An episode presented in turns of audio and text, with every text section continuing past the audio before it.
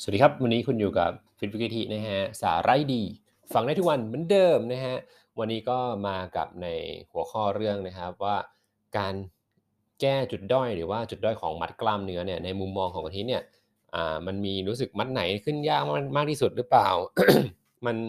เป็นจุดด้อยจริงๆไหมเจเนติกมีผลจริงๆไหมอะไรเงี้ยครับก็ต้องบอกก่อนเลยว่าโดยส่วนตัวแล้วนะฮะเจเนติกไม่ได้มีผลทำให้แบบว่า กล้ามตรงไหนมันจะขึ้นยากมากน้อยกว่ากันนะครับ จากที่กะทิได้ศึกษาด้วยได้เล่นเองด้วยมาประมาณต่อเนื่องเนี่ยสิปีนะครับจากที่ EP ที่ผ่านมาเนาะก็ต้องบอกว่าจุดด้อยก่อนต้องหาสาเหตุก่อนต้องตั้งคำถามว่าทำไมถึงร่างกายเรามีจุดด้อยนะครับ ก็คือจุดด้อยในกล้ามเนื้อเนี่ยหมายความว่าอาจจะเป็นมัดที่ขึ้นได้ยากในความตามความรู้สึกเรานะครับแล้วทำไมมันถึง ขึ้นได้ยากอะมันแบบเอ้ยทำไมตรงนี้เล่นตั้งนานแล้วมันไม่โตสักทีอะไรเงี้ยครับมันมีอยู่หลายปัจจัยนะครับง่ายโดยเยอะมากเลยแต่ที่หลักๆ เลยที่กะทิได้ได้สัมผัสมาจริงๆเนี่ยคือ1เลยเนี่ยเราเนี่ยไม่ได้มีจุดด้อยนะฮะแต่ว่าเราบางทีเราเล่นกล้ามเนี่ยเราลืมเล่นส่วนนี้มากกว่าส่วนนั้นจนเกินไปทำให้กล้ามเนื้อส่วนที่ขึ้นตามไม่ทันเนี่ยเราเลยมองว่าเอ้ย ตรงนี้คือจุดด้อยของเรานะครับจริงๆแล้วเนี่ยถ้าเกิดเรา วางแผนโปรแกรมการเล่น weight ของเรานะครับเรียกง่ายๆว่าการเพาะกล้ามเนื้อของเราขึ้นมาเนี่ยถ้าเกิดเราแผนให้เราเล่นได้ balance กัน แน่นอนว่ากล้ามเนื้อทุกมัดเนี่ยเขาก็จะขึ้นได้อย่าง balance กันอ่าก็คือจะไม่มีจุดไหนเป็นกลายเป็นจุดด้อยนะฮะก็คือจะมันจะสมส่วนนั่นเองนะครับมันก็จะ balance กัน แต่ถึงว่าเราถือแต่ถ้าเกิดว่าเราออกแบบโปรแกรมเนี่ยได้ครบถ้วนแล้วเนี่ยแต่ทำไมเรามันยังแบบมีกล้ามเนื้อมาที่โตไม่ทันอยู่นะครับอย่างแรกเลยคือคุณโฟกัส นะครับ กล้ามเนื้อที่มันคิดว่าเป็นจุดด้อยเนี่ยได้ไม่โดนมากพอ หรือว่าเล่นน้อยเกินไปนะครับ มันเลยทำให้ถึงแม้ว่าเราออกแบบโปรแกรมได้ครอบคลุมกล้ามเนื้อทุกส่วนแล้วเนี่ยถ้าเกิดเราไปเล่นแล้วโฟกัสได้น้อยนะครับแล้วเล่นกล้ามเนื้อเนี่ยเอกสายน้อยเกินไปเนี่ยมันก็จะโตไม่ทันมัดอื่นที่เรารู้สึกว่าเราถนัดนะฮะแล้วก็รู้สึกว่าเอ้ยมันเนี้ยเราเล่นแป๊บเดียวมันขึ้นง่าย อันนี้ก็ไม่จริงนะครับ ถ้าเกิดว่าเราเล่นให้มัน tension มันแบบ หมดแรงลาทุกส่วนมันเท่ากันเนี่ยนะฮะกะทิรับรองว่ามันขึ้นสมใจอยากของอคุณผู้ฟังทุกคนที่กดเข้ามาฟังแน่นอนนะครับจะไม่มีมัดไหนเป็นมัดด้อยนะ อันนี้ยืนยันเลยเพราะว่าที่เล่นมาที่จะรู้สึกว่าเอ้ยอกกะทิขึ้นยากเพราะว่าอะไรเพราะว่าหนึ่งเลย control กล้ามเนื้อไม่ได้ท่าผิดอยู่ฟอร์มผิดอยู่อะไรเงี้ยก็มันก็จะละเอียดมากเลยถ้าเกิดว่าเราต้องไปดูนะว่าไอ้กล้ามเนื้อเราเป็นมัดด้อยเนี่ยหนึ่งเลยเราเล่นโดนหรือยังนะครับฟอร์มเราถูกต้องไหม นะครับน้ำหนักที่เล่นเนี่ยมันเหมาะสมหรือเปล่านะครับบางทีมันกล้ามเนื้อมัดเล็กเนี่ยเราไปใส่หนักเกินไป บางทีกล้ามเนื้อมัดเล็กๆเนี่ยมันจะไวต่อความหนัก ถ้าเกิดหนักเกินไปเนี่ยมันจะไม่ทำงานแล้วมันจะไปใช้กล้ามเนื้อมัดที่อยู่รอบๆของกล้ามเนื้อมัดตรงนั้นแทนทำให้มันไม่โดนนั่นเองนะครับก็ต้องดูสัดส่วนความเหมาะสมด้วยว่ากล้ามเนื้อมัดเล็ก น้ำหนักที่ใช้มันเหมาะสมหรือเปล่านะฮะบางทีกล้ามเนื้อมัดใหญ่ ไปใช้น้ำหนักเบาๆ มันก็ไม่ขึ้นเหมือนกันนะครับ อันนี้ก็ต้องดูนะว่ามันค่อนข้างละเอียดนะครับ ต้องไปเช็คกับตัวเองดีดีว่าโปรแกรมที่เราเล่นอยู่เนี่ย มีอันไหนขาดตกบกพร่องไปไหม ถ้าเกิดกดเข้ามาฟังแล้วเออ เกิดนึกได้นะฮะ ก็ลองไปดูนะครับ แล้วก็ส่วนสุดท้ายเลยที่เป็นปัจจัยที่บางคนไม่ให้ความสำคัญนะครับ ก็คือเป็นการดูสารอาหารนะครับ ว่าเรา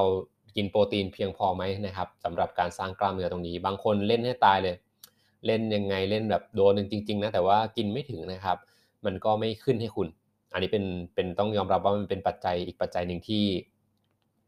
ต้องมาด้วยกันกับการฝึกนะครับ ที่เข้มข้นก็ต้องตามมาด้วยการคุมอาหารที่เข้มข้น ในคุมในที่นี้ไม่ใช่แบบว่า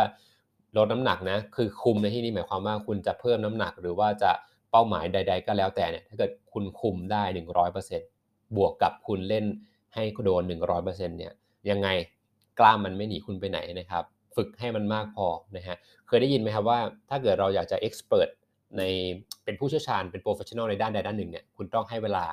นะครับอย่างน้อยเท่าไหร่ 1 0,000 ชั่วโมงนะครับกับด้านนั้นๆที่คุณอยากจะเป็นเอ็กซ์เพรสนะฮะอย่างกะทิเนี่ยเล่นมา 10 ปีแล้วเนี่ยนะครับก็เฉลี่ยแล้วบางทีอาจจะยังไม่ถึงเล่นเวทเนี่ยถ้านับในชั่วโมงเล่นเวทจริงๆนะอาจจะยังไม่ถึงด้วยซ้ำนะครับหมื่นชั่วโมงเนี่ยก็คือแต่ว่า ก็เล่นมาเรื่อยๆเนี่ยเราก็จะรู้ดีเทลในกล้ามเนื้อมาต่างๆ ใน movement ต่างๆ เล่นมาเรื่อยๆเนี่ยมันเลยทำให้เล่นแล้วโดนมากขึ้น เล่นแล้วกล้ามขึ้นไม่ได้ขึ้นง่าย เล่นแล้วโดนมากขึ้นกล้ามมันก็จะขึ้นขึ้นเร็วขึ้นนะครับบวก เพราะว่าถ้าเกิดเราสังเกตนะครับ คนเล่นแรก ๆ ปีเดียว 3 เดือนเนี่ยเอ้ยทำไมกล้ามยังไม่ขึ้นสักทีนะฮะก็เหมือนกันนะฮะมันยังเรายังเรียนรู้ร่างกายตัวเองยังไม่หมดนะครับยังไม่ได้ละเอียดลึกซึ้งมากพอนะครับ มันก็เลยทำให้เรา ต้องคอนติเนียต่อเนื่องนะครับ ไม่ใช่เล่นปีหนึ่งอ้าวแล้วเลิกไปปีหนึ่งกลับมาเล่นใหม่ มันก็จะวนลูปเดิมนะครับหุ่นก็ไม่ได้ดีขึ้น ไม่ได้แต่แต่ว่าก็ไม่ได้แบบต่อเนื่องนะมันสู้ความต่อเนื่องไม่ได้นะครับอย่างอาทิตย์เนี่ยเดี๋ยวนี้เล่นอาทิตย์ละประมาณ 2 วันนะถึง 3 วัน แต่ว่าเล่นทีเนี่ยประมาณ 2 ชั่วโมง ขั้นต่ำเลย2ถึง2ชั่วโมงถึง 3 ชั่วโมงเล่นไปเรื่อยๆนะครับระหว่างเล่นก็กินกล้วยไปให้พลังงาน นะครับคือเล่นให้มันหมดเต็มที่นะฮะคือบางทีเราเข้าใจว่าเอ้ยเล่น 1 ชั่วโมงพอแล้วนะครับ มันก็พอนะสำหรับคนที่เพิ่งเริ่มต้นอาจจะแรงหมดหรือว่าความทนทานยังยังไม่ได้มากพอ แต่ถ้าเกิดคุณเล่นต่อเนื่องนะครับ มันก็จะมีความทนทานมากขึ้นต่อการเล่น1เซสชันนะครับ เราจะเหนื่อยได้ช้าลงนะครับ แล้วก็สามารถเล่นได้นานขึ้น อันนี้ก็เป็นข้อเท็จจริงข้อหนึ่งนะครับที่คนส่วนมาก นะครับไม่เข้าใจนะครับอะไปเล่น 45 ทีจบแล้วอะกลับบ้านนะครับเหมือนเดิม แต่ถ้าเกิดอยากจะเปลี่ยนแปลงจริงๆคุณลองเล่นให้มันต่อเนื่องนานพอจริงๆนะครับมันก็จะเห็นว่าเราจะไม่มีกล้ามเนื้อมัดด้อยจริงๆนะครับ เราก็จะเล่นให้มัน balance ได้นะฮะตรงนี้ วันนี้ก็เอามาแชร์ครับมุมมองของจุดด้อยของกล้ามเนื้อแล้วก็วิธีการนะครับ คิดยังไงว่ามันมันเล่นยังไงให้มันแบบกลับไปดูว่า เอ้ย เราจะแก้จุดด้อยได้ยังไงนะครับ ก็คือ เพิ่มความเข้มข้นให้มากขึ้น กินอาหารให้มันครบถ้วนนะครับ ตรงนี้ 2 อย่างนะฮะเล่นให้นานพออย่างที่3นะฮะมันก็จะไม่หนีคุณไปไหนครับ กล้ามเหมือนเดิม มันไม่ใช่ถั่วงอก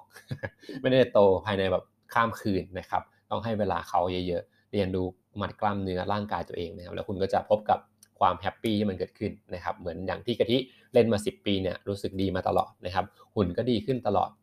หุ่นดีในที่นี้ อยู่ที่เราพอใจนะครับ ไม่ได้ไม่ต้องไปวัดกับใครนะครับหุ่นเรารู้สึกพอใจรู้สึกเอ้ยมันดีขึ้น